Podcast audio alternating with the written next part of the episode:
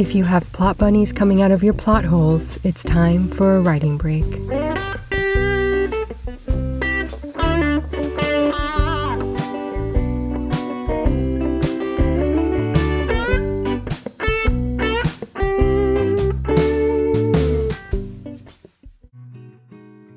Today, we're discussing the difference between story, plot, and premise.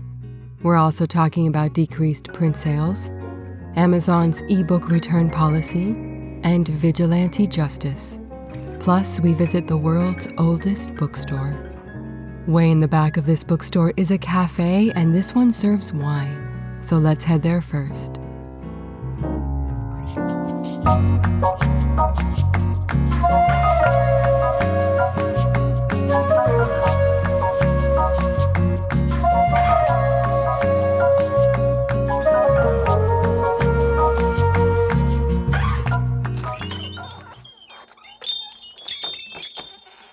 Livraria Bertrand do in Lisbon, Portugal, which holds the Guinness World Record as the oldest operating bookstore in the world.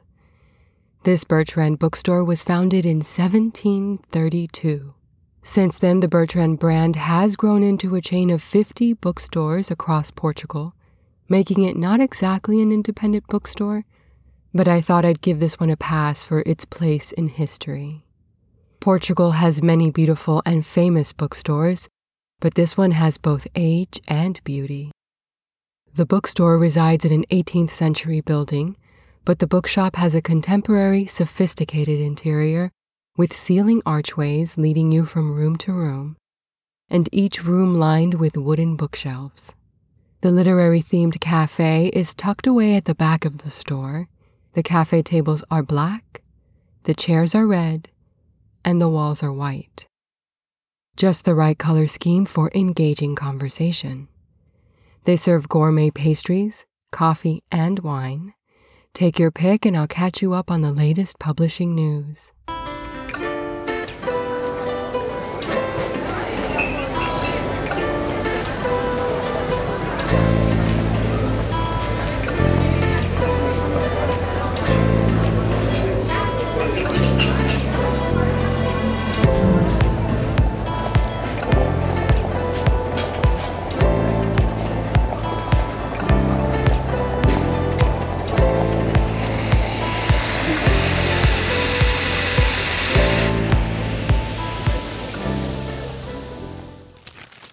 The paper shortage continues with 7% of subscribers to People magazine and Better Homes and Gardens magazine not getting their issues delivered.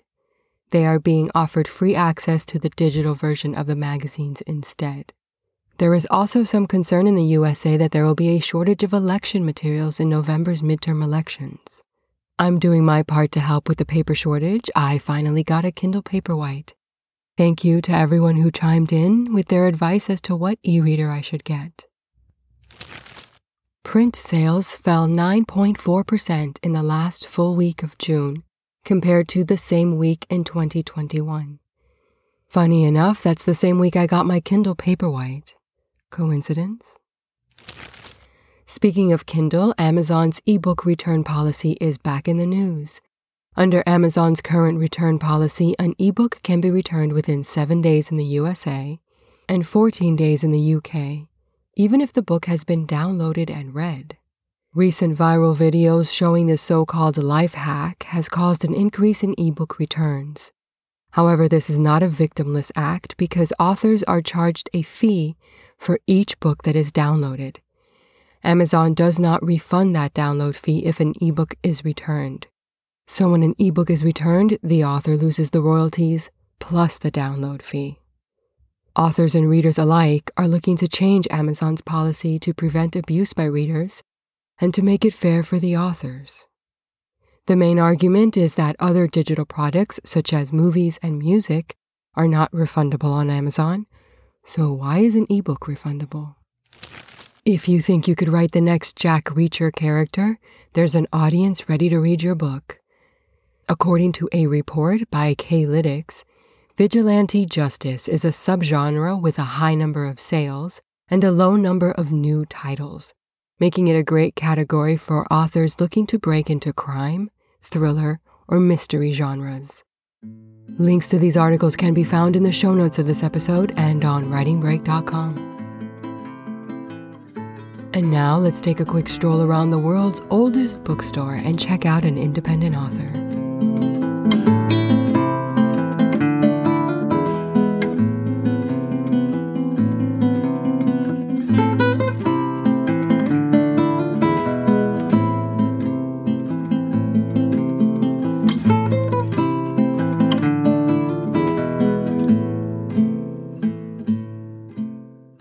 Carlo Matos is an award winning Portuguese American writer who writes poems, stories, and essays. Matos's talent is in blending the popular with the profound. If you're not sure where to start with Matos, check out his collection of essays called The Quitters. This book, quote, explores the beauty and pain embedded in some of our favorite rough and tumble pastimes roller derby, mixed martial arts, and teaching Carlo Matos ties it all together with gusto in a book that will send you reeling to the canvas again and again and make you return every time for more. Let's take it to the register and make sure the cashier marks it with their stamp certifying it was purchased at the world's oldest bookstore. Then we'll head over to the dark brown Chesterfield sofa for today's writing tip.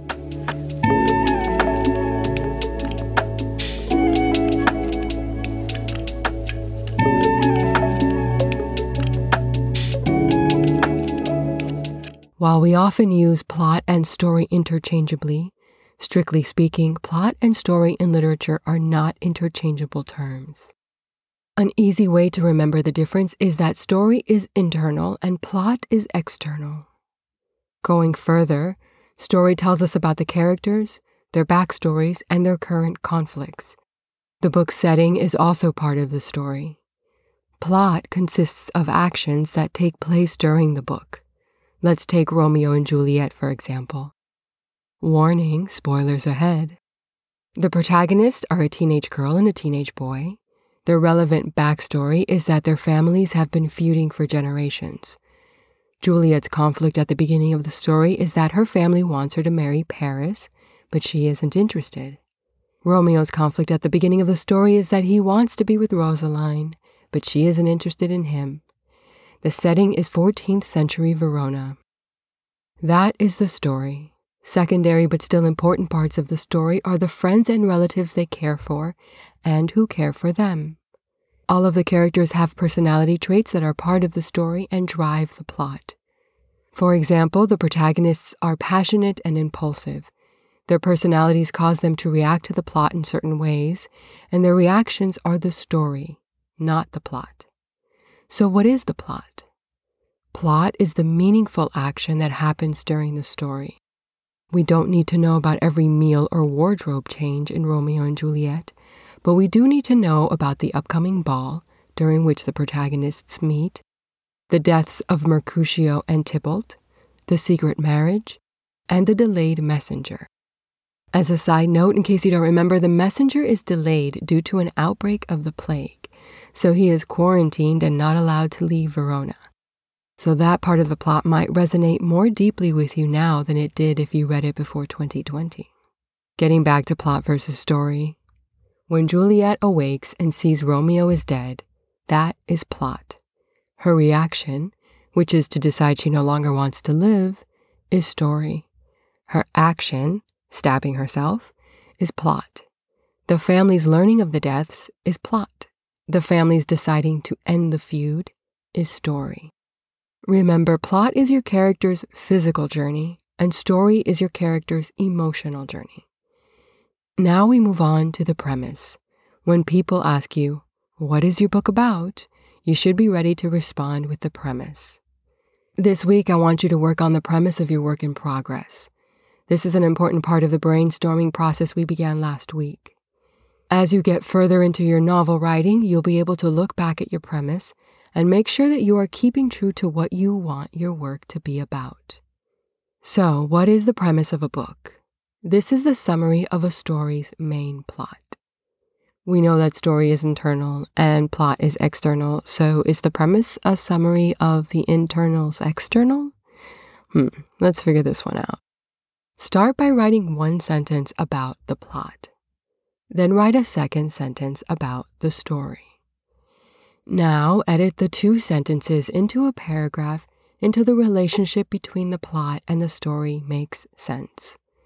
Bonus points if you can edit the paragraph down to a one sentence premise. Going back to Romeo and Juliet, Shakespeare gives us the premise in the prologue. Quote, a pair of star-crossed lovers take their life, whose misadventured piteous overthrows doth with their death bury their parents' strife. In modern English, two doomed lovers commit suicide, thereby ending their parents' feud. Before we depart, if you're writing a screenplay or if you turn to movies and TV shows for writing inspiration, indulge me in a moment of overthinking about how the weight of plot and story in visual media is different from that of print media.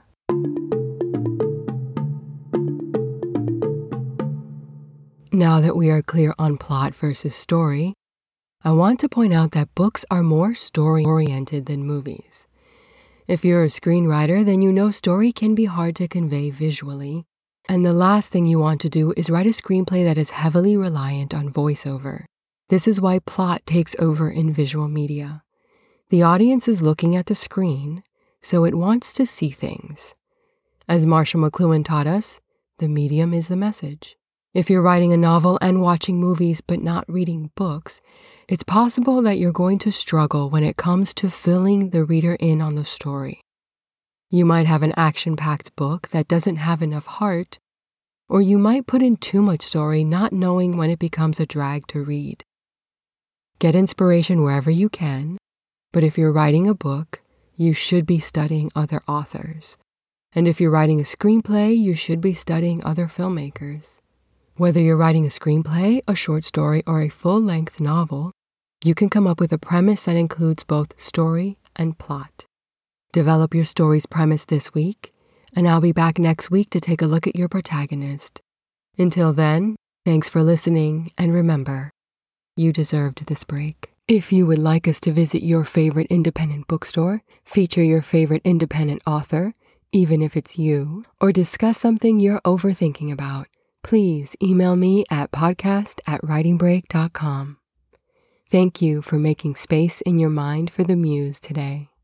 Writing Break is hosted by America's Editor and produced by Alon Media, with technical direction by Gus Aviles. Visit us at writingbreak.com or contact us at podcast at writingbreak.com.